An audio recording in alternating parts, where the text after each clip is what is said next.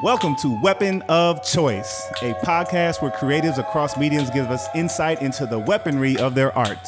Each episode, you'll be hearing an interview with an artist who uses their art as a weapon of choice for social change and disruption, visibility and justice, cultural critique and resistance, among other things that ignite social consciousness and community action.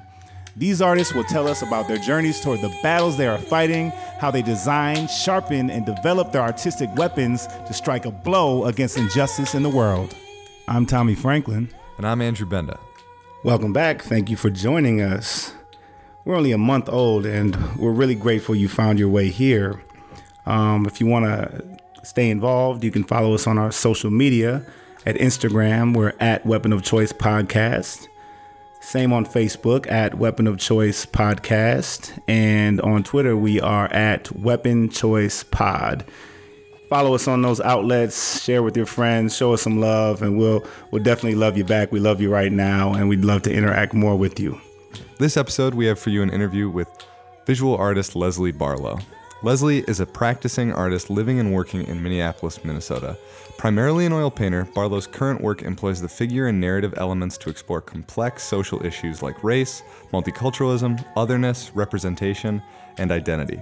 She investigates these through the use of the personal, often creating works depicting family, friends, and people in her community to reflect the subtle and not so subtle integrations of these ideas into individual lives and identities. All right, you want to roll it? Yeah. Enjoy Leslie Barlow, y'all.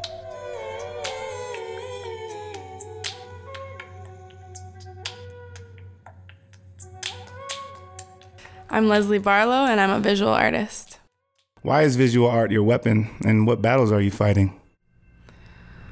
I I mean I use visual art as as my weapon uh, because it's it's for me it's been the easiest way to talk about you know complex issues that I just really haven't um, definitely as a young a younger person had like the language to talk about. And so uh, what I started using at was a visual language for that. And it really does um, visual art I mean we are a visual culture and like visual art speaks to people in ways that sometimes other modes of communication don't.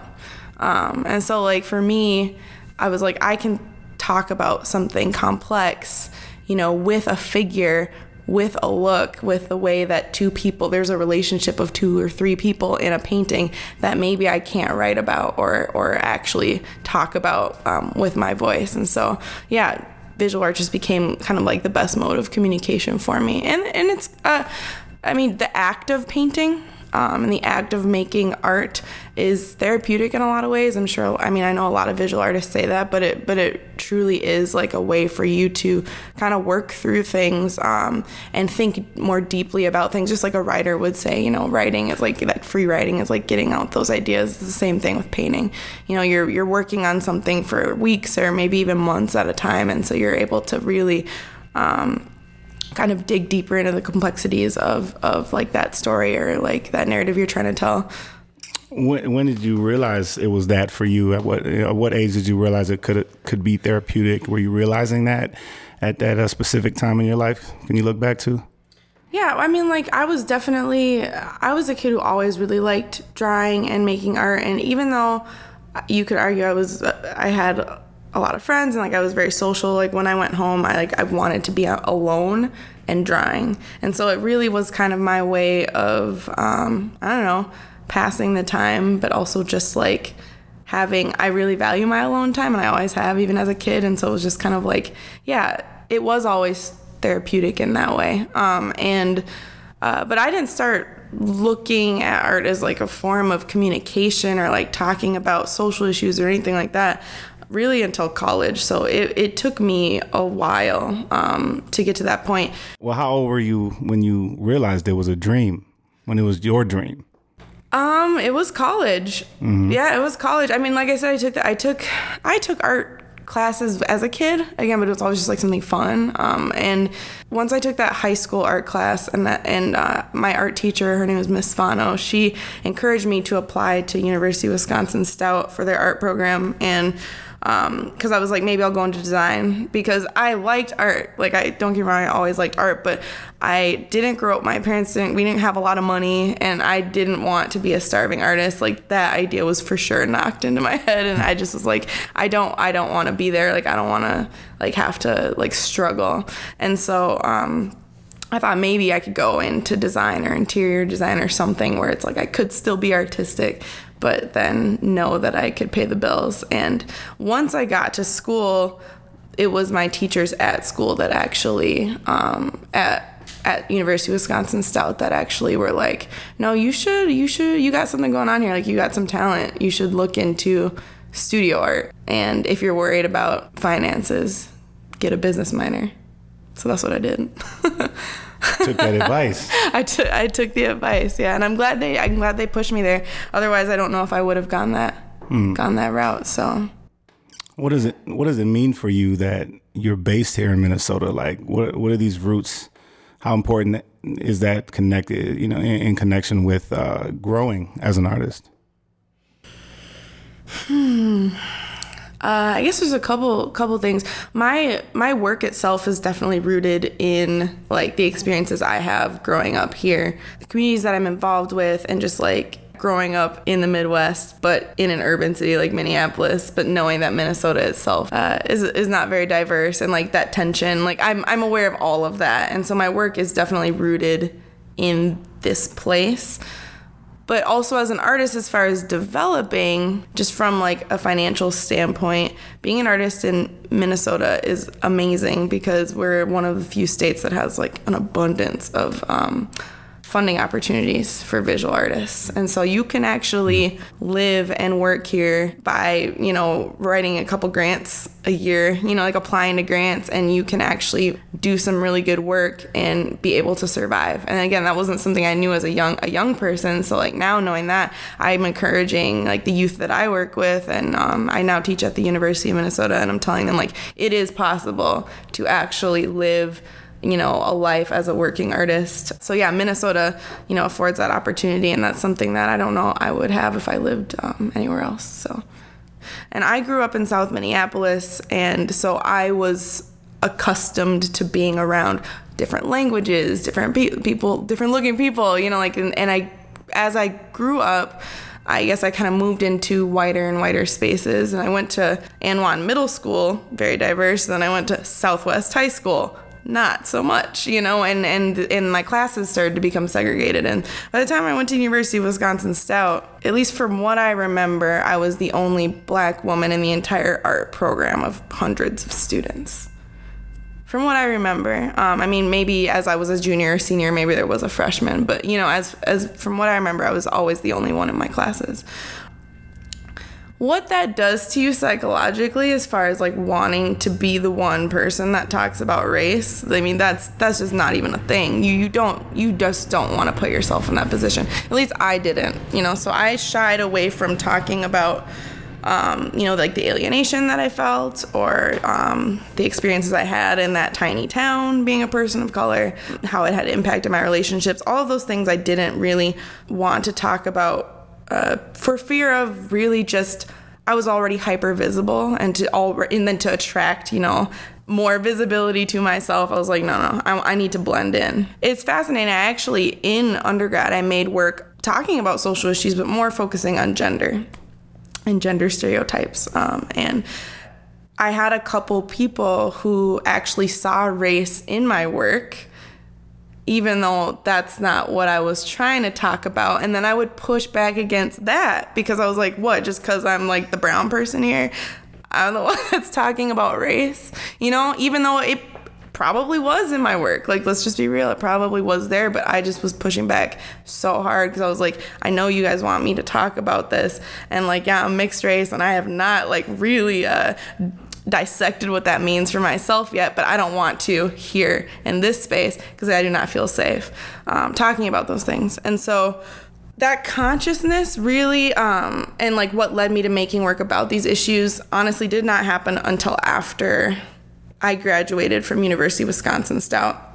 And I think what was triggering for me, and I and I'm sure triggering for a lot of people was you know when Trayvon was killed in 2012, and I graduated from the University of Wisconsin Stout in 2011. So, I mean that was pretty recent after that, and then I started kind of getting um, more active in like social justice things just more aware reading researching like talking with people about about these issues. And then was like oh how do i bring this into my artwork though? I haven't been talking about it. Like am i the right person to talk about it? So you talked about that fear like you know you know what was i thinking? Like that was for sure in my mind because again up, up until this point i still really hadn't um, come to terms with how I identified racially because as a mixed race person, you know, there's there are tensions there, and I mean maybe not for everybody, but for me, there definitely were. Um, and so I was just like, I'm not the right person to talk about race. And then I don't know if you guys remember this commercial, but in 2013, General Mills released a Cheerios commercial uh, on YouTube. I don't know if you remember this. In the commercial, it, it, features an interracial family and their little biracial daughter, but the commercial is not about race. It's about how their product is heart healthy. And so the little girl goes up to her mom in the commercial and she like asks are cheerios heart healthy and then the mom like looks at the box and the mom's white and she's like oh yeah it looks like looks like they are. It says so on the box. And like the little girl has this devious smile and she like, runs away with the box. And then like the camera cuts and you see her black dad taking a nap on the couch in the living room and he's got Cheerios all over his heart because the little girl poured them on him while he was napping and then he wakes up from his nap and all the Cheerios spill on the ground and it's just like this cute little story.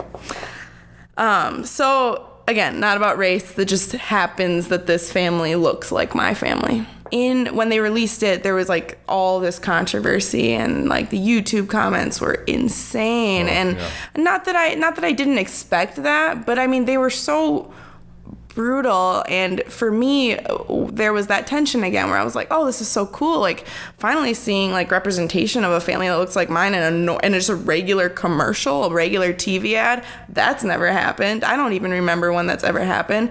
And it's not about race. This is really awesome. Look how look how far we've come. Literally, I had that thought, and then like that just got shattered in like five minutes when I went on YouTube and I read all those comments and nothing. I mean, I couldn't even barely find a positive one. I mean, it was from like this girl's ugly, this little little child. Like, why would they make an abomination like that? To you know, like, well, this isn't realistic. That father wouldn't be there in that life, and Oh, it was horrible. And then eventually, um, General Mills shut down the, the comment section, and then they did remove it from YouTube for a while. Actually, it might be on there now. I don't know, but there was a period of time where you couldn't find it. Um, so, hmm. yeah, that's the gist of that. So, hmm. what that did psychologically for me in this time when I'm now like, I'm like beginning my my little path to wokeness, right? And then like this happens, and I was like, holy shit there is a severe lack of representation of interracial families. What I kind of understood from that experience with that commercial is that a lot of people are really just not used to seeing images like this and it kind of disrupted their their perception of what a normal family looks like um, and and so that really is what yeah was the catalyst for me wanting to make work um, speci- more specifically about racial identity and how that ties to racism. I mean, obviously it's related, but like thinking about specifically racial identity um, and then looking, you know, at mixed race and, and all of that. So that was how how the work came to be. What were tensions that existed in your higher ed experience? Oh my gosh, so many. Ugh. I don't even know where to begin. My experience at stout being a woman of color. I don't know what the statistics are now as far as diversity at that school. But let's just say like there are more international students than there were like students from Minnesota or Wisconsin that were like BIPOC. Like I would walk through the building and there'd be like, you know, a couple international students and then me as far as like people of color representation in that school. Um, I don't know if it was like 97% white when I was there, but it was something ridiculous. Um, I may be exaggerating that statistic, but it was so high that I was the only black woman in the entire art department at the time that I was there.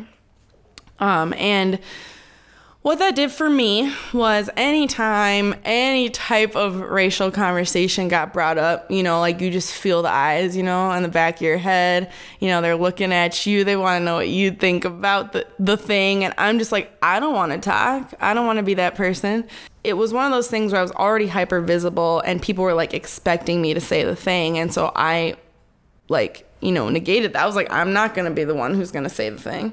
Um, I had several uh, experiences by teachers um, where I was exoticized in the class. And I remember one particular teacher who, um, during class, and this had nothing to do with class, right? This was like a design course and had nothing to do with the curriculum. He just randomly in the middle of class goes, oh, You know what beautiful people are? Leslie, people like Leslie, oh, just aren't mixed kids just the most beautiful? I just love when when races just come together. Cause isn't she just a great example? I'm talking in front of 30 students.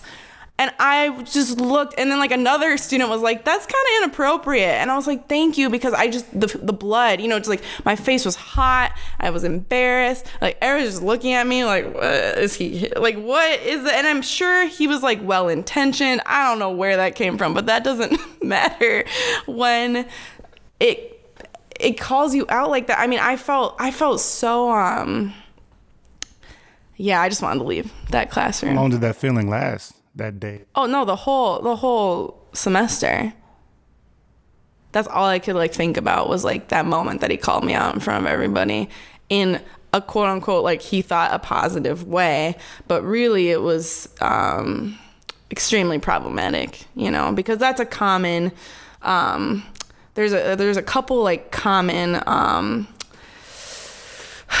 problematic things people say about mixed people. One is like, oh well, like I want you know, beautiful light skinned brown babies, just like, you know, you because you're mixed. You know, like they're like, I want a mixed baby. I want to make, and it's like, what? Who are you? Like, we are not like some sort of like little commodity. Like, you just, it's just weird. Also, another one is, oh, I love you're just the future.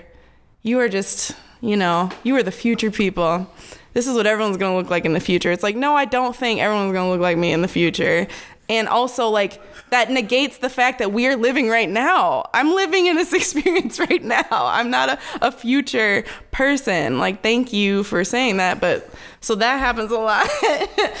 um, and then, of course, the the what are you? So that's you know a common that's a common um, negative one is that people always are trying to figure out what you are and then they if you tell them what you are they are like that's not you're not that they like try to tell you what you are.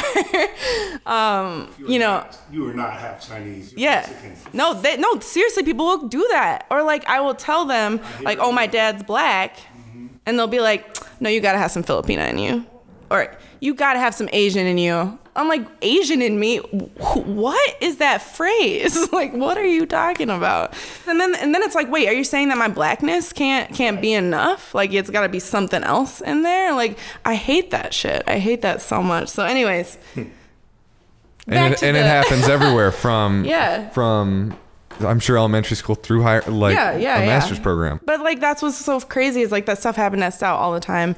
And then I there was the blatant racism. Um, I mean Stout the year after I graduated, there was a blackface incident at that school.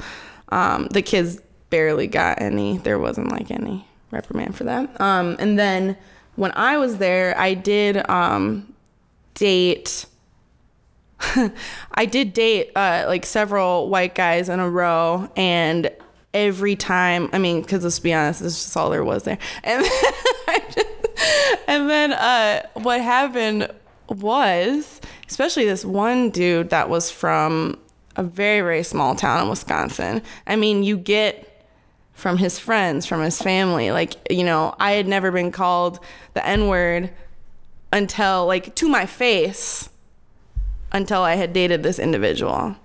And like it just I was just like what year is this? Like where am I? Like I'm at a call I don't know. It was it was just one of those things where it was like this school is not obviously meant for me right now. I mean, educationally, yes. Socially, no. You know, white artists can clearly opt in or Oh opt yes, out let's talk about that. of of because of white supremacy and norms of the arts. They can Yeah. they can opt out of making their pieces political or about their identity. Mm-hmm. Mm-hmm. I, I guess. What are your thoughts on that? Oh God, so many thoughts. Um, yeah. So, like I mentioned earlier, in undergrad, um, I had a few different people, you know, ask me, you know, why I wasn't race in the work, or they're seeing race in the work, you know, and they're trying to push me in this direction, but they weren't like trying to push my white classmates to talk about their whiteness. Like that wasn't a thing, you know. So obviously, at that point, I was also feeling singled out. Um, moving into graduate school um, after i'd already made the decision that yes i am going to talk about race and i am going to make work from you know this perspective which by the way wasn't like a, a cop out or wasn't like because i felt like i had to. It really became like this is what i know you know and i don't want to make work about something i don't know. Like i want to make work that is from a perspective that like is my own you know? I'm not trying to like tell somebody else's story. Um, so that made a lot of sense for me to uh, push my work in that direction. But yeah like going into grad school and just i don't know just looking at artists in general sometimes a little part of me is you know jealous that you know these like white male artists can just go about making work about whatever the fuck they want you know? Transcendence. I don't know. Like they can just like do this and nobody bats an eye, you know, but there's, you know, if I were to make work like that, you know, and you know potentially I could, but if I were to make work like that, th- two things would happen. One, people would question why I wasn't making work mm-hmm. about what I'm making work about, and two, I would actually feel a little bit of guilt. Like, am I doing my like community hmm. justice by talking about this other thing that's like not even relevant? I don't know, and I guess it is. Everything can be relevant, but I I think being more direct about how my you know about my choices and the work like very purposefully connecting to the community is something that not only do I want to do, but I feel like I have to do. You know, like I, I feel like I have to talk ab- talk about these issues. I can't make my work in a vacuum.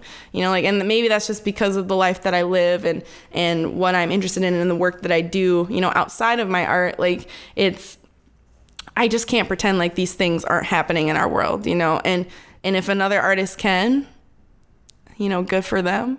but like I, I just can't, you know? And yeah, so that idea of like in school, you know, the various things that people are pursuing in their work, um, it is interesting that almost all the people of color in my program are making work about identity. You know, and you have to like try, why is that, you know? Um, part of it, at least from my perspective, is that, you know, there's a lot of stories that have not been told yet. And so to, again, you know, amplify those stories um, is critical. Um, but also I feel like there is this sense of like urgency that like you have to make you have to make this work. Um, yeah. And so as you go inward and you look inside and you, you've reached a point in your life where you're peeling back layers of your own identity, you know, how do you practice examining those depths before you even begin mixing the paint? It's an interesting process. I mean, most of my work is most of my work does draw on um, personal experiences or maybe even conversations I've had with people in my life or articles I've read. I told you like I'm I listen to podcasts a lot. I am influenced a lot by like things I'm listening to or or reading. Um, and like I have this kind of like notebook of ideas, like things that I would love to kind of tackle in my work, and it's it's just like it's a never-ending list. And um, from there, I try to figure out how can I visually communicate the complexities of that. I'm hoping to achieve is work that that kind of grabs you in at first because it's you know it's colorful. These are people. You you want to get to know them. They're painted in such a way that they feel normal. You like you, you want to like get to know them and then and then you take a step back and you're like whoa whoa there's something else going on here. And i like i like paintings with layers like that that you can engage with for a long time and and at, over time see different things and, and and the story becomes more and more complex. And so to kind of get that in a painting, I mean, it does take time. A lot of these paintings are from photographs. So if I'm going to be photographing, you know, my family members or friends or part of the composition of the work comes from that interaction with those people. So, you know, I have this idea, I've been writing a little bit, and then I finally go out to wherever I'm going to be photographing these people, and then it becomes almost a collaboration in that way. I kind of tell them what I'm looking at, and and maybe they're sharing, you know, a story with me or or, or something, and then, um, you know, I'm just clicking away on my phone. Um, I, I just use my iPhone, and I'm just taking hundreds of photos while while we're talking or walking or um, or whatever. I mean, more often than not, I I'm taking those photos with a kind of idea in mind, and maybe the idea evolves like in the process of me having this conversation um, with with people, and I allow that space too. I don't want to like 100% dictate how how the the piece is going to look, especially since when you are including other people, it does become that kind of collaboration. From that point, I think the hardest part is actually figuring out what image to paint. You know, after all of this, you know, which can take however a year sometimes it happens quickly maybe it's a couple weeks but sometimes i'm thinking about something for a long time before it actually becomes a painting. And then the actual painting yeah it's it's the shortest part of the process um, once the actual painting happens. Um, and and yeah the mixing of the paint that's two hours.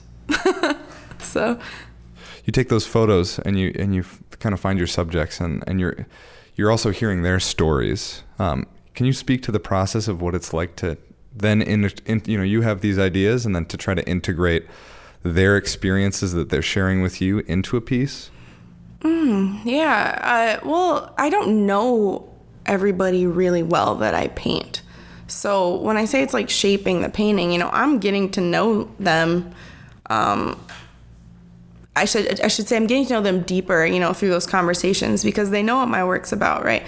Not everybody just like starts talking about race the minute that you meet them, right? Like it's not like I mean, it's not like something for a lot of people it is it is um a sensitive subject for me I, now i'm talking about it all the time so like i don't it doesn't even like phase me but for you gotta uh, realize like these these kinds of conversations are still new for a lot of people and but they know that my work is coming from this perspective and that I'm interested in in you know highlighting these marginalized stories particularly when it comes to like interracial families and um, so what ends up happening is that the conversations get deep pretty quick you know because they already know that like this is a space where like this is at the forefront, right? Um, and that does change the way that they hold themselves in in the photographs. Like the photographs kind of start out a little bit typical, like people are kind of holding themselves in such a way, and then it just kind of um, gets more comfortable, you know, and and then they maybe have an idea of where they would like to go in the in the photograph, and um, and the conversations that I've had, yeah, are really really um really beautiful. One of the couples that I just photographed and I'm making, it's the painting right behind you right there that I just um, started. Yeah, you know, you know, she, you know, our our baby's really young, and we actually really haven't thought about like, should we talk about race early on? I mean, she's she's mixed. I'm like, should we talk about this? You know, how should we talk? And it was interesting, like them asking me that you know and and then i was like oh this is a good conversation to have. Like here we are. Like when would this conversation have happened? You know i don't know but um, maybe a little bit later on. But like it, it was just cool that we were having that in that moment as i'm taking photos for this painting. That is going to be a visual representation that that little girl then can see as a normal depiction of a normal family. I don't know. It's it's just something that when I was her age, that was not something I, I saw, you know? And so to be able to create not only the visual representation but also the conversation with that family is like really powerful. That's kind of how it how it impacts the piece. Like it may not impact like a specific pose right? But it, it's just kind of the overall feeling of of how the painting yeah how the painting comes together. So the, there's a there's a tactile essence a very physical feeling of layers. In your work um, can you speak to the layers of the the the physical layers themselves and then also the layers of identity that the pieces are exploring. Well, I think you just like said it right there, you know. I mean, it is about layers and um I have been experimenting with collaging into my work for the last couple years. And it was that idea of trying to create like this like layered kind of identity, you know, within the work that wasn't just, you know, just oil paint. And like a collage is a nice metaphor metaphor for that. Where the textiles came in is actually I start I started thinking about these pieces. Um, at first, it kind of was like, well, I wanted to make work that was reminiscent of like quilts and this idea of like actually bringing disparate materials together to communicate a whole, you know, something, a singular, like beautiful whole. And also there's that idea of like domesticity, and I'm talking about family. And so, like, it makes sense to have like this tapestry or this quilt, kind of like, you know, this, this representation of, of that or like harkening back to that. But then as I like began analyzing it more, oil painting has its own language, right? It's very historied language, um, and and quilting also is a very distinct historied language, and and both of these languages have been used by a variety of different people, um, different cultures, and what I find fascinating is bringing these two languages together that aren't typically known as being languages you'd bring together creates its own like hybrid language, which can again be like a metaphor for mixed race identity, like trying to commu- use something that is known and but like making something new, but it's still familiar, you know, because that's what I'm trying to communicate. I think a lot of times with like mixed race identity, people um, or any identity really, you hear people saying like I'm one eighth Irish or I'm one half this, you know, and like they look at themselves as like fractions, and especially if you're mixed race, like you're constantly told you're parts of something and that you're not a whole. And so like my goal is to stop using this idea of parts and start thinking of it as layers you know like you're a layered being you're not a fractional being. And so bringing these two like mediums together is like yeah a way of like talking about that. Like yeah i guess if you were to try to pick it apart it, it is parts but it's one whole piece right? In a lot of those pieces you're exploring identities that are often invisible elsewhere. How does your art combat that? Um yeah, no, that's that's uh, kind of one of the main components of my work is trying to um, highlight stories that we don't typically see visually represented, especially in painting. You know, I follow in the footsteps of a lot of artists that do this. like I'm definitely not the only one, and a couple of my favorite painters that do this are um, Kerry James Marshall, who is amazing, um, and Njideka Akunyili Crosby, um, who is originally from Nigeria, but she lives in New York now with her American husband. And so she talks about um, a, like a clashing of cultures um, in her work. So again, like a, a, a hybridity. Um, and for me, you know, those those painters um, and a lot of other painters I look at, like they talk about this but they aren't specifically talking about mixed race identity. So I was seeing kind of this hole in the conversation. And if you were to go to a contemporary museum or, you know, Minneapolis Institute of Arts, you know, which has some contemporary work, but also like all these these historical paintings, beautiful paintings, you're never going to see a mixed race family. Like that's just not in the vocabulary. Um, not saying that there aren't art, other artists that are painting this work, but like you're not going to see it there. I haven't seen it there yet, at least. Um, and so I just realized the importance of. I mean, visual representation is important. We know this. Like, and and so to to just highlight these stories and and reveal like this is the norm the normalcy of it you know? Like that's really what it's about. Like maybe in 15 years i won't be making work about this anymore but right now it's extremely relevant. Like until these images are normalized i don't see you know why i wouldn't keep painting them. Thank you for at least blessing us with an, at least another 15 years of your work.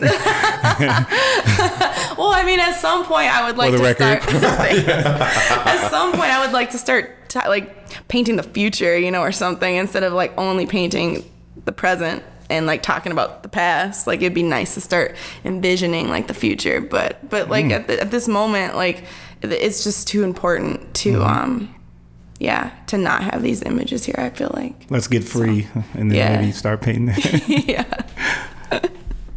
Talking about you know just thinking it back again on your personal journey. What what kind of growth comes with absorbing this fucked up world we're in and letting it out visually? Like, what kind of growth happens for you day to day, week to week, month to month, year? Yeah. You know, on a yearly basis. Oh my gosh. Okay. Yeah, I've definitely grown. I'm still growing. Um, still learning. I'm not perfect, um, and I'm definitely not no, an expert. Um, but I can see a definite change in the way I talk about uh, race and social issues. Like I have a confidence that I maybe wouldn't have had uh, four years ago, and that can just be due to well, part of it's due to actually doing like my own research, right? Like you can't a lot of this stuff isn't stuff that you're taught in school. You have to make an active commitment to like get out there and actually like do the work and um, be informed. And so there was that component. Also, I do have to admit, going to graduate school allowed me a lot of time to do like research in regards to my work and see how other visual artists were talking about these issues and then how to like kind of use that language, you know, then talk about something new, interracial and multiracial identities and, you know, all of these things. Um, so, so that helped. Um, and then um, I kind of found my people. So when I started, uh, grad school it was actually right before I started grad school. So this is early 2014, um, I started. I joined a group of artists and activists and um, wonderful people in the community um, that all identified as mixed race, and we called it the Mixed Race Dialogues. We've been meeting ever ever since, and um, it's just a monthly thing. Uh, sometimes it doesn't happen every month, but um, really, it started small and it got bigger and bigger. And the goal of these conversations where, I mean, most of us are in our 20s, 30s. We got some people in their 40s and 50s who haven't unpacked their own racial identity. Like, it is crazy. You can live so long, like, go through so much of your life with being scared to talk about the intersections in your own racial identity. And you don't want to take up space, you know? You're like, there's so many bigger conversations. Like, I want people to see me as a black woman. So, like, I don't want to talk about the fact that I'm mixed, you know? And, and so you kind of bury it. And, like, we were like, no, we need to have, like, a place where we can just at least unpack this, like, around, you know, other people with these similar experiences. And it, grew into something really beautiful and that's what gave me even more confidence you know to like talk about these these things i was seeing it from like other people's perspectives obviously you know there's not one mixed race experience but like there there were like inter there were um, similarities and overlaps and and that was really um, cool to see that i hadn't really had um, conversations with people like that um, and it was very vulnerable conversations and actually that ended up growing into this year we planned the very first Midwest Mix Conference ever. That was an epic journey and it took a lot of time and a lot of energy, but we pulled it together. Alyssa uh, Paris and um, Owen Duckworth uh, were the head organizers of that, but I was a part of the team and we didn't know how many people were going to show up. Like we, it was like a labor of love, and we are like, I don't know who's gonna come here, but like let's just like let's put this together and we had over 130 people come like as far as chicago people came to this conference what that space showed me was that again here are over 100 people who are like craving a space to like have these conversations. And we're talking about like transracial adoption. We're talking about uh, mixed race people that get identified as white. You know, and like had all of these like very complex topics, barely scratching the surface, of course, but that's my journey. Like it started so small and me just like questioning like who am I? And now it's coming to the place where I'm actually I'm helping cultivate those conversations with other people. Um, not just through my art, but through the work I'm doing in the community. So it's really grown um, and made the visual work I'm doing, you know, even more satisfying in that way, you know, and, and more realized. And we like to call that sharpening sharpening your weapon. Yes. Yeah. nice. Nice. If you think if you think back to the the moments, days, um, time periods where you you were lacking confidence? Like, how did it feel to be stuck or drained or having an emotional toll and being like in that moment? Like, how did that feel being there? And what did you have to wrestle with when you were in those those spaces for yourself? Well, I should say I still feel stuck sometimes. Like even though I'm more confident now, I still have periods of, of time. Um, I wrestle with um, oh, what's it called? I wrestle with imposter syndrome a lot. Imposter syndrome is when you feel like you are not uh, the right person to be talking about that thing, or you're that you're like a liar, that you are a fake or a phony, and that you've been making up this the whole time. You're not really that smart. You're not really that talented. And, you know, like why would anybody want to talk to you? Or show your work or you know it's it's that it's it's a it comes from insecurity. But i think also for me personally it comes from this place that, of still working with my mixed race identity and like you know and that idea of like feeling whole and like being able to take up space.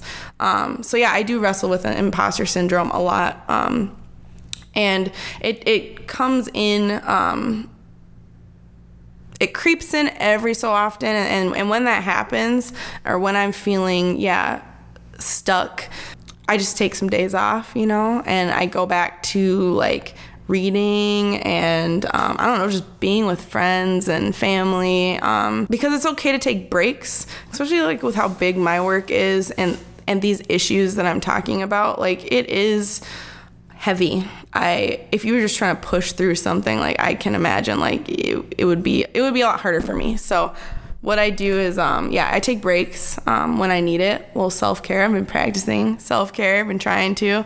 Have you ever made any mistakes when I'm you were sure. struggling with that? Yeah, I make mistakes all the time. Are you kidding me? Yeah, I always I mean, I, it's interesting. I I don't do a ton of interviews um, just because I'm always worried about how like uh, if I can't like you know fully communicate like what I want to say, which is why I chose to be a visual artist and you know not like a professional speaker. I'm not like doing TED talks, you know, like I like that's just not. I've never wanted to go down that route, and I'm and and that's I'm, it's cool for people who want to, and there are a lot of people who are really talented in that way. So yeah, I've tripped up on my words. I've said weird shit like in interviews, and I'm just like, oh my gosh, why did I even say that? Like it's not even what I meant. But um I think when it comes down to it, like you, if you dwell on like the imperfections, like then it it hinders you from doing the work. Is it ever people that you know well or care about or trust ever fed that syndrome? uh, you know, not as much, not as much anymore. But um, yeah, you, you it used to happen a lot, and I would get. I mean, I guess I, I like to be questioned. I think it's important that we question um, people who are like doing this work, of course. Um, but I think in grad school, especially, I was always being like questioned in like not a not a way that like like in a way that like where there people are asking like are, are these issues even important kind of a thing and then you're like wait crap. Like am i even authentically speaking to this? Am i am i not communicating? Like how important this is? Wait maybe i'm not the right person to talk about this thing. I'm not getting this idea across as well as i thought i was you know? It's and people aren't engaging you know? And um so that that happened a lot while I was in school. I always feel weird like that question about the imposter syndrome is really honestly a lot of it's self-inflicted. I mean, I have had some weird Oh my gosh, we had this one dude when we were raising money for the mix the Midwest Mix conference. This white dude came to our panel. Mm-hmm. There were there were um there was a panel of 6 of us being so raw talking about our paths to um, our just our racial identity exploration, you know, and and and this dude just ah, oh, he stands up in the back and he's like, you know, I just came here and and, and I can't remember exactly how he got because we were like, what is he doing here? Not that there weren't there were people from all races at, at this fundraiser, but like he you just tell he was like out place, like and he was a little drunk and he just was talk he just co-opted the space and started talking about how he had a racist experience when he was a a kid. And um and and just totally the whole room just went cold. And and he was kind of questioning our like positions on and so in a way i had one a moment where i was like crap i don't know what to say to this guy. Like and luckily there were other people on the pan- on the panel who like immediately shot him down were like get out somebody needs to get him out and like said why that was inappropriate. Hmm. but in that moment i was so frozen that i i couldn't say any words. And like thank God there were other people on the panel that like that could, but I did have a little bit of that like that vulnerability like creep back up, you know, and I was like, I can't I can't talk to this right now. Mm-hmm. Like he just made me feel extremely uncomfortable and now I'm like questioning why am I even on this panel, you know, and mm-hmm. it kind of snowballed. So like there have been situations like that mm-hmm. um where where yeah, where I've questioned how how like strong I can be um in in a in a space where I'm like questioned by an individual like that, you know. Of all your pieces, which piece unexpectedly moved you the most after it was finished and you like had time to reflect on it? I mean, actually, I've never been asked a question like this before. Usually, the question is, "What's your favorite piece that you've ever done?" You know, so I like I like the subtleties in your question and like the layers.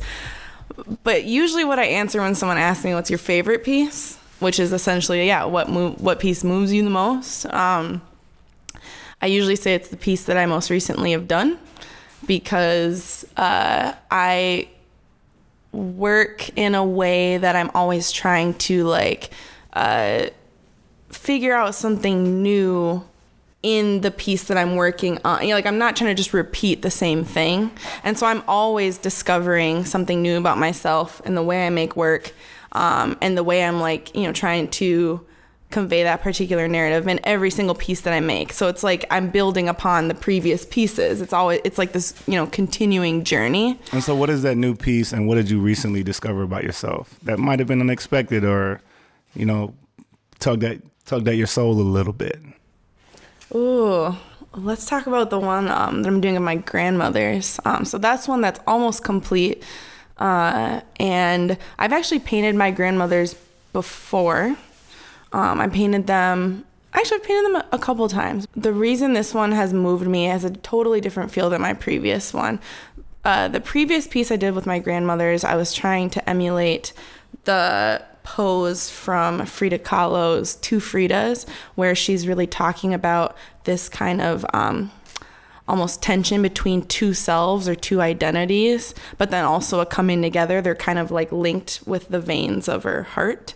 Um, and so I made this painting, not a self portrait like Frida did, but actually of my two grandmothers, essentially like two sides of myself, like these two matriarchs in my family. Um, and they were in like a very similar pose to how Frida had depicted herself, and and I really liked that symbolism. Um, but there there was something in that piece that didn't feel as um, I guess, as intimate as I was really hoping for. I really wanted them to feel really important almost regal in a way. And I didn't get that from that piece. So what I did is I started to create a new piece, and they're larger than life in this piece. In the previous piece, they were like three quarters life size. In this piece, they're larger than life. They're like double life size. It's closely cropped. They're in like their fanciest clothes. I took this photo um, for the painting at my cousin's wedding two years ago. They're in their like fanciest attire. They're looking like all done up. Their hair is nice, like you know. And, and I rarely get to see my grandmothers in this way, um, and I just love it. My my mom's mom, she's 88 in this painting. She's 90 now. She just turned 90 a couple weeks ago, and she's still got so much energy. But she's wearing like a little mini skirt.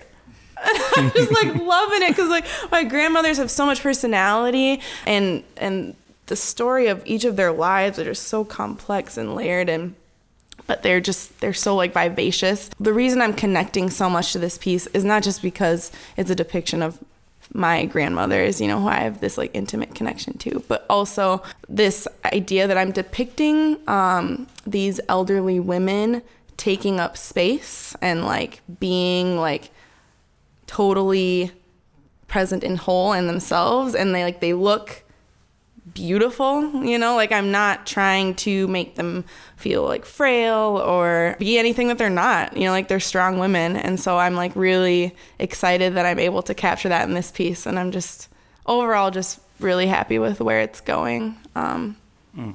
Yeah, it's it's moving me for sure. Yeah, and so and you sharpen your weapon that is primarily visual arts. How how have you been thinking about just where we're at in this country and how it relates to like how you start to think about new creations?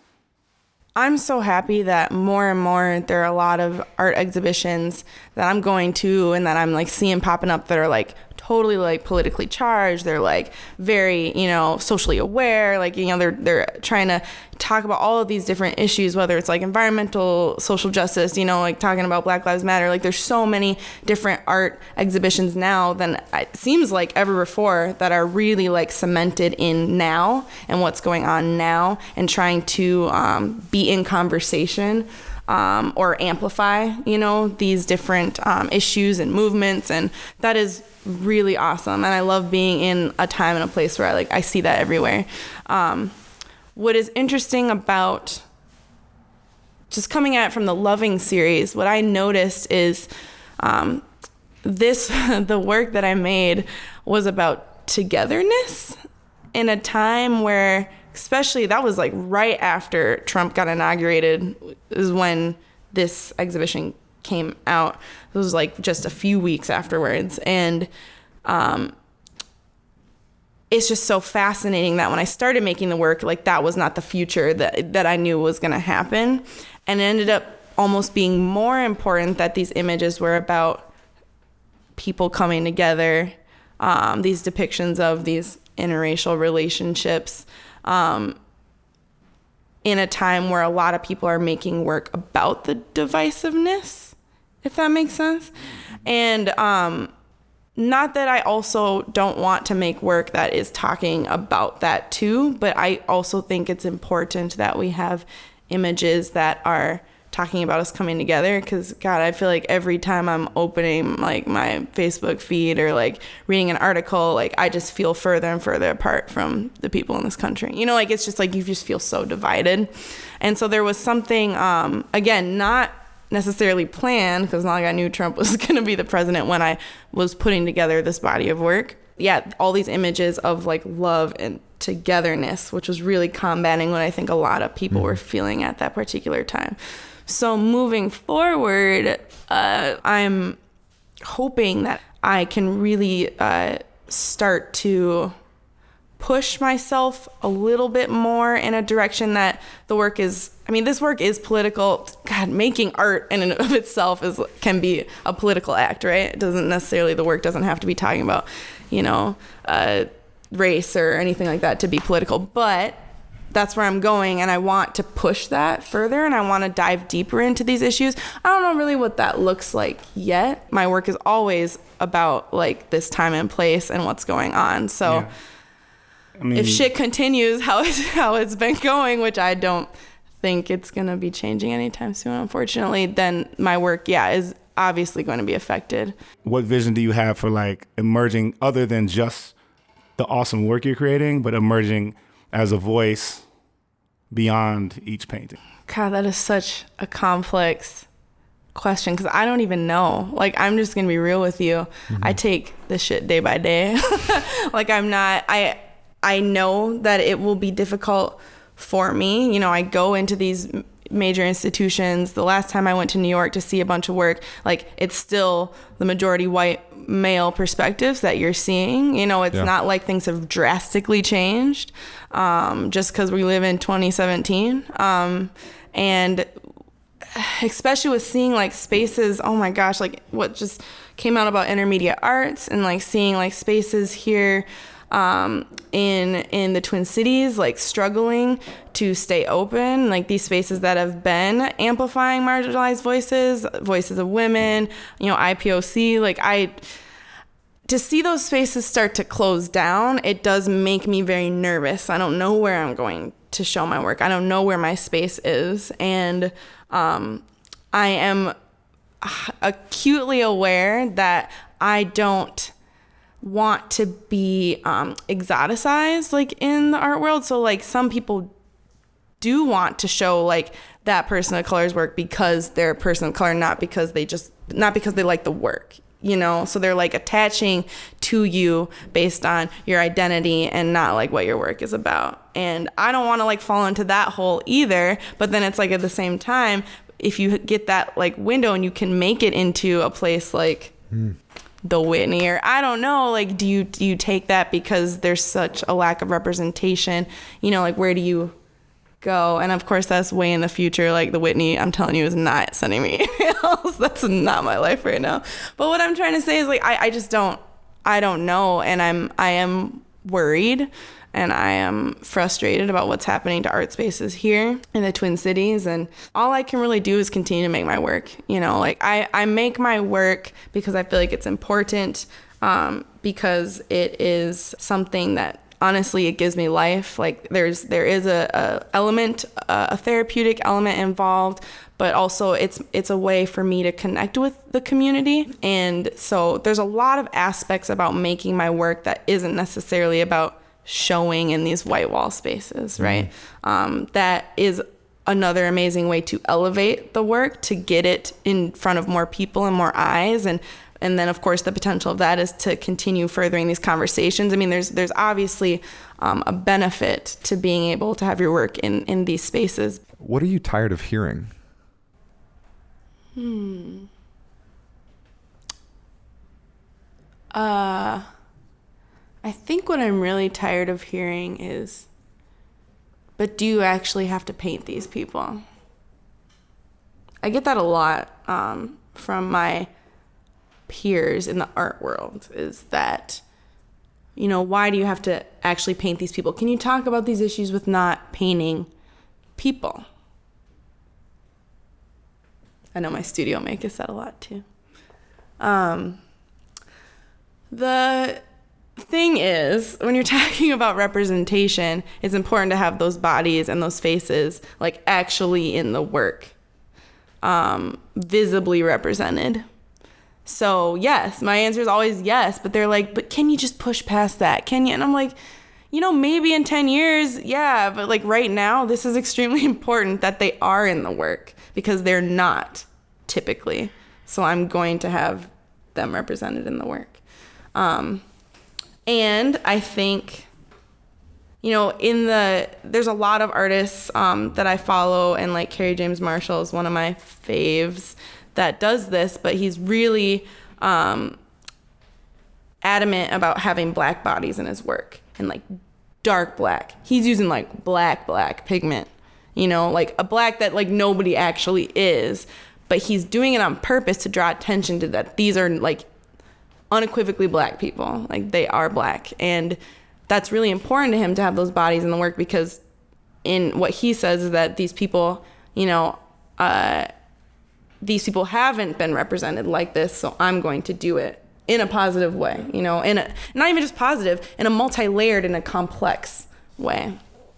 Um, yeah, and going back into the the opt-in opt-out conversation, you know, I don't feel like I can opt out, and I don't want to opt out. I don't want to. Like I want to be in this conversation. Um, and I do think some of my peers, um, yeah, that is just a, a privilege and, and that flexibility that they can decide when they want to engage in, you know, social justice, you know, issues and when they and when they don't. And sometimes they make work about it, and sometimes they don't. You know, it's like however they're feeling that day.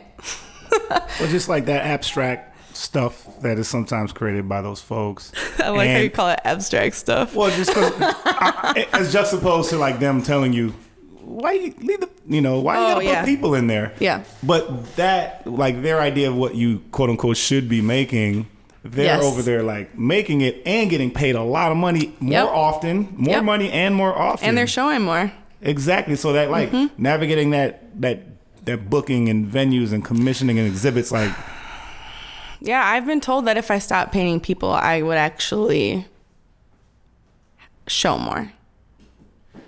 so how's that feel? Well, I don't really care.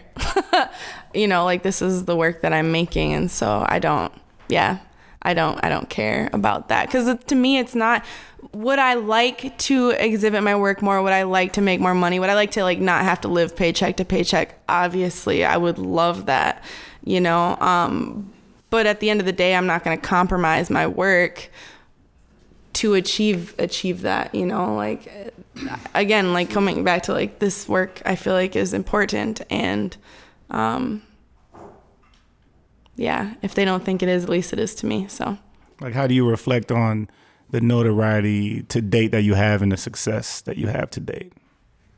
I think I'm at a really awesome sweet spot where I'm successful enough that people are, you know, interested in what I'm doing. They're kind of following what I'm doing, and I am showing my work regularly in in a variety of places so that different community communities can access it, and that is is important to me. Um, but I'm also not. I'm still an emerging artist, and I'm not at a point, you know, where um, my work is like becoming inaccessible, or, or like, or I'm traveling all the time. I don't actually get to like be in my neighborhood and like you know and actually be with people I want to be with and um and hang out. Like that's a part of it. Like you have to be able to live life to make work about life. Um and so I'm at a really nice sweet spot where yeah I, I feel like I can still make the work I want to make and live the life that I want to live. Um and not have to worry about feeding into yeah some sort of market or you know worrying about like a gallery like dealer like trying to tell me what work's going to sell and I should make more work like that. Like I don't have to worry about those kinds of things. Um, but yet I still am at a place where like you know people do come to my shows and i get to have really meaningful conversations with people and people um, they're coming again and again like they want to see you know what's new and um, and i I feel like really supported by um, friends and yeah, people in this community in general. And um, with like the write ups that my work's gotten um, and just the visibility that keeps increasing, yeah, it, it's just becoming more and more positive in in that way. I mean, the feedback that I got from the Loving Show was phenomenal, and I'm not talking about the comments on the, like the Huffington Post article and the Vice article because if you look that up, oh my god, like internet trolls, I tell you. Um, not that feedback. I'm talking about the feedback from the people that actually came to the show and wrote feedback in the journalist, saw the work in person, that wanted to be moved by the work. Um, that feedback was so um, important for me to hear. And not all of it was like super positive. There were a couple, you know, like, uh, uh, critic things that were trying to help me or be critical of the work moving forward, which I also really appreciate. Um, but there was one comment in particular, and I can't remember exactly what they said, but it was a person that was like, you know, I didn't even, a friend dragged me to this show, and I walked into the show, and I immediately was aware of my biases. Like, I didn't even realize that I had a particular bias to interracial relationships. And taking a look at each piece, you know, I started, you know, those barriers started to break down and you've given me a lot to think about. And like something like that, like I'm even just getting tingles just just talking about it because it's like that's what I'm talking about. Like a, a, an experience like that, even if it's just for one person, like makes me can like reinvigorate, you know, me in the studio. Like, you know, just thinking about a moment like that, I'm like, okay, well, this work does have value, you know. Um, I'm not just like painting to paint. I think a lot of people have this weird, like, romantic idea of what it's like to be a painter um, and a visual artist. And they're like, oh, like, that must be the life. Like, you know, you work part time and then you just go into the studio and you just paint. Like, that sounds like so much fun. Um, and I just want to tell all the listeners, like, it is a lot of work. Like this is a real job. It feels like a real job. Like I'm coming in 8 hours a day sometimes and I'm painting and and I'm not excited to paint every time I come in, but especially if I have an exhibition or a deadline or a big commission, you know, like you got to do the work. And luckily, I'm at a place where the work that I'm doing is work that I want to do. You know, like I'm not taking commissions right now that I don't want to do but it's hard and it's labor intensive. Um, you know, it's physically uh, labor intensive. I mean, I get sore sometimes when I'm painting. You're up on ladders, you're down on the floor, you're crouching. Like, especially with how big my work is, like, you know, some pieces will take months. And I think some people, uh, they look at a painting, they know you're an artist, they see the painting at the end, and they're like, oh, that's like, man, it seems like magic, you know, that you just this painting's just finished and it's done and there it is. And they don't realize like how much work and time and money go into making that one painting. because um, you know I buy all my materials obviously on my own. I'm stretching these canvases like it's it's a lot, and I even have an assistant, so I have to pay my assistant to help me out too. So there's a lot. Not so. to mention the work, like to do the painting, but then to get the painting somewhere where people oh yeah, see it. Got to rent a truck every time. That's fifty dollars one way. Um, it's yeah. So I just if there's one thing I can tell viewers, like being an artist is wonderful. I would not want to be anything else. But it is, you know, just as valid of a career path or job as, you know, anything else that, you know, doesn't seem as romantic. So, how has your brother becoming a Minneapolis police officer caused you to think about the issues that directly involve black men in police? Oh my gosh. Wow. Just that's a very loaded question. But but it yeah, it's it has complicated things. Um before my brother, Daniel, became a police officer. What's my brother's name. Your brother's name is Daniel too? That's a good name. He's a good guy. Oh, I love him so much. He before he became a police officer, I had one view of the police. It was like one note. And not an, obviously not a positive one. And based on just interactions I had had with them and also the way I had seen them interact differently with my dad than with my mom. So those are those are just just basic experiences that I already you know had, and and and even my parents will tell you this too. Like when they first heard that my brother wanted to become a police officer, like what? Like nobody was like, yay! like nobody was super super excited about the idea. But I mean, he's such an awesome person and his reason he's just like I want to help people and I mean I guess that's as good of a reason as as anything to want to go into a field like that so so we're like okay you know and um, what I've experienced since then with my relationship with my brother Daniel I mean it's it's really grown also because he's just getting older um, he's so much more mature now and he uh, he definitely looks at the world a different way. I think what I've seen and what's complicated my views of the police is seeing how that job is slowly starting to impact him. There obviously is a lack of representation of people of color on the police force and black men. And he has acknowledged that that um, is a tension for him. The violent situations that he puts himself in on a day to day basis. You know, as a sister, anybody who if that's their sibling like you are worried for them you know? I'm not putting myself in those kinds of situations you know? And and most of the time he is really taking care of people. I can't remember how he described it but most of the time he's working with people that like he's just trying to get them to the hospital. And he's just seen some really terrible things. And so uh, as a, as a sister i just wonder like how is that going to impact him? You know he's only been doing this for for what a year now since he actually graduated from like the academy and he has a really good head on his shoulders and he yeah he goes against that narrative that that I would typically attribute to the police so I it makes me hope and wish that I really hope that there are other police officers like him on the force. Hmm. So like that's what I mean when I say it's complicated in my view. But what's also interesting is, you know, on the flip side of that, uh, he is a black male, and when he takes off that uniform, you know, he isn't a police officer anymore.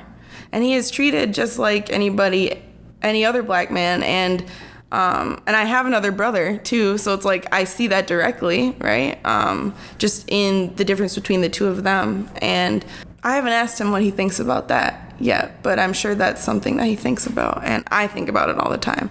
You know, like these costumes that we wear, and and how he essentially represents two different threats, you know, depending on which which uh, which costume he's wearing. So, what art are you taking in currently that you know is energizing you, is healing in any way, or is just you know that you just need right now? I work with some really cool youth, and I guess yeah, college students. Yeah, they're youth too. They're young people, younger people. They're younger than me. Um, they're making some really great work, and I'm, I'm con- consistently surprised at the commitment effort they put into their work and um, I work at Juxtaposition Arts, so I work with some really phenomenal youth there. But uh, hmm. I just started teaching at uh, University of Minnesota. This is my very first semester, and um, already, you know, these students are like, I don't know how to draw. I've never taken a drawing class, and then like their drawings are just incredible. And I like I want to take credit for that, but I know like it's is them, and so like it's it's um yeah, it makes me just really happy to see to see them thrive, and that just makes me want to keep pushing too. So for people who want to show up if they happen to be in the Twin Cities, uh, what do you got coming up? Yeah, um, so in just a couple weeks on October 23rd, uh, I'm going to be a part of a racial identity panel at Penumbra Theater in St. Paul. Um, I think the panel actually starts at 7, but there's like a social hour um, where you can chat with me and the other panelists um, at 6. So uh, take a look at that. Um, and also my artwork some of my artwork is going to be up to like kind of be like a catalyst for mm-hmm. conversation mm-hmm. which is going to be really cool because i'm the only visual artist on the panel the mm-hmm. other people on the panel are like writers and um, theorists they're like they're like real smart people um, so hopefully I, I do okay on that panel but um, and then november 4th is the opening of my st Kate's show, St. Catherine's University. Um, it's 6 to 8 p.m. is the opening reception on that night, but the show actually runs all the way through December 15th. That show is called Space Between Us. Um, and that show actually will be touring um, to a couple different locations in 2018. Mm. Um, but its first debut is going to be at St. Kate's on the 4th. Beautiful. How can people follow you on the internet, social media, what have you? Yeah, so you can find me on Facebook, Leslie Barlow Art. Um, my website is www.lesliebarlowartist.com. And you can follow me on Instagram, LJPINKO. Cool. Well, thank you for kicking it with us today in your studio, this lovely studio. We're in Northeast Minneapolis, and uh, it's been a it's been an honor uh, being uh, allowed the privilege to sit down with Leslie today. It's been an honor. Thank you. Cool. Thank you, guys. Thank you to everyone listening. This has been a special menu production. For any artists out there, we're wondering what is your weapon of choice? And for everyone listening, what art are you taking in that is helping you keep going in these times? You can send your answers to those questions to weaponofchoicefans at gmail.com. That's weaponofchoicefans at gmail.com. All right, y'all. We're, as always, going to leave you with a piece from an artist who's fighting that good fight. Today's featured artist is Muja Messiah, right here out of uh, St. Paul, Minneapolis, Twin Cities.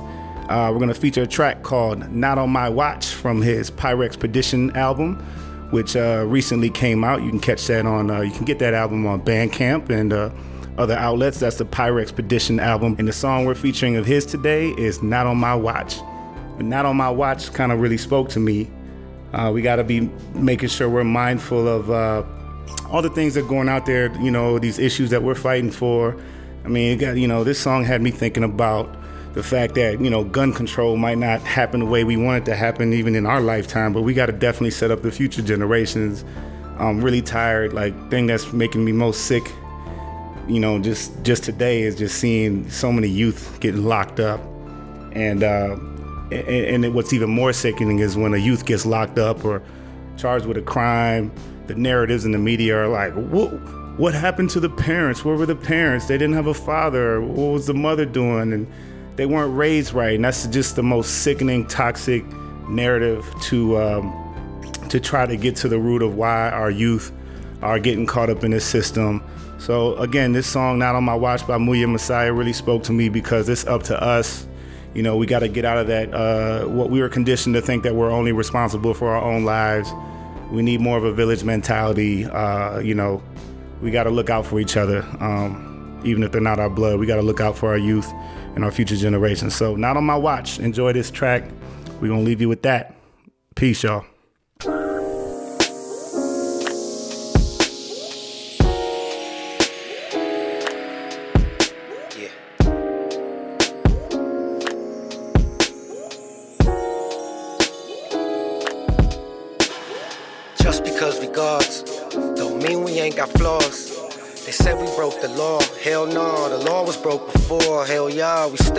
This soil, we was robbed. Word is born, we've been had all along.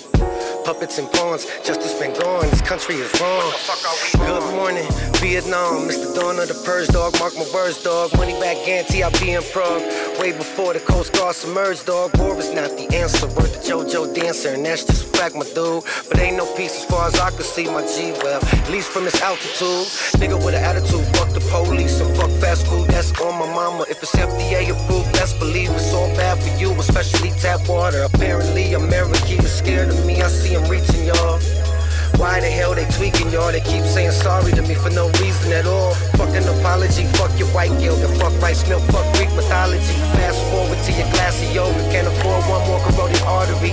Geometry, trigonometry, stupidity triggered by technology. Sonically, we all sound asleep while the powers that be keep counting sheep. We at the point of no return. If I was you, I'd be concerned. Paranoid at every turn. Boys will be boys, but will they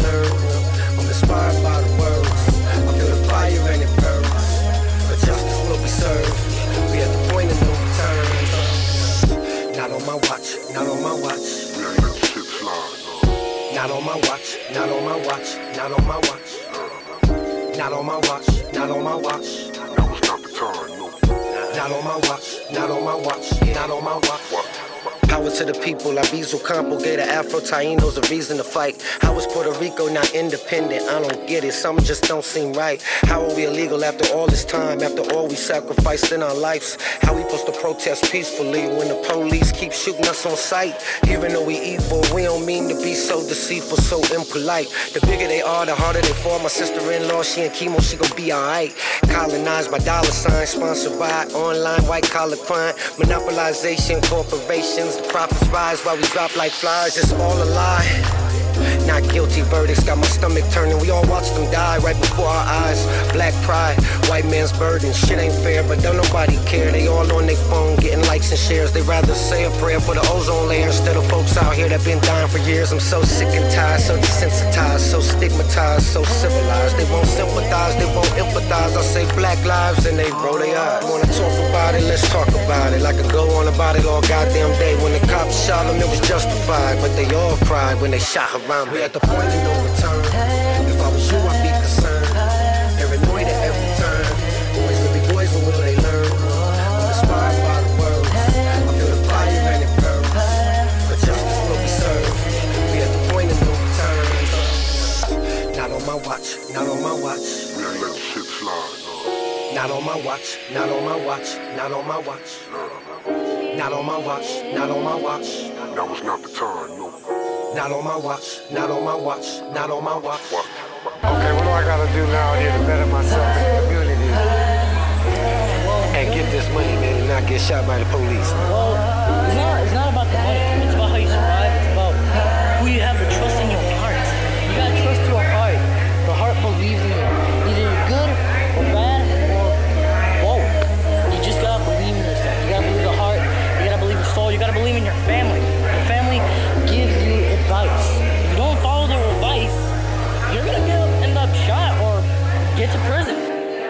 family have been telling me to get to use all their vices, and I've been using them. And how do you think I got here? And how old are you, my brother? 16 years old.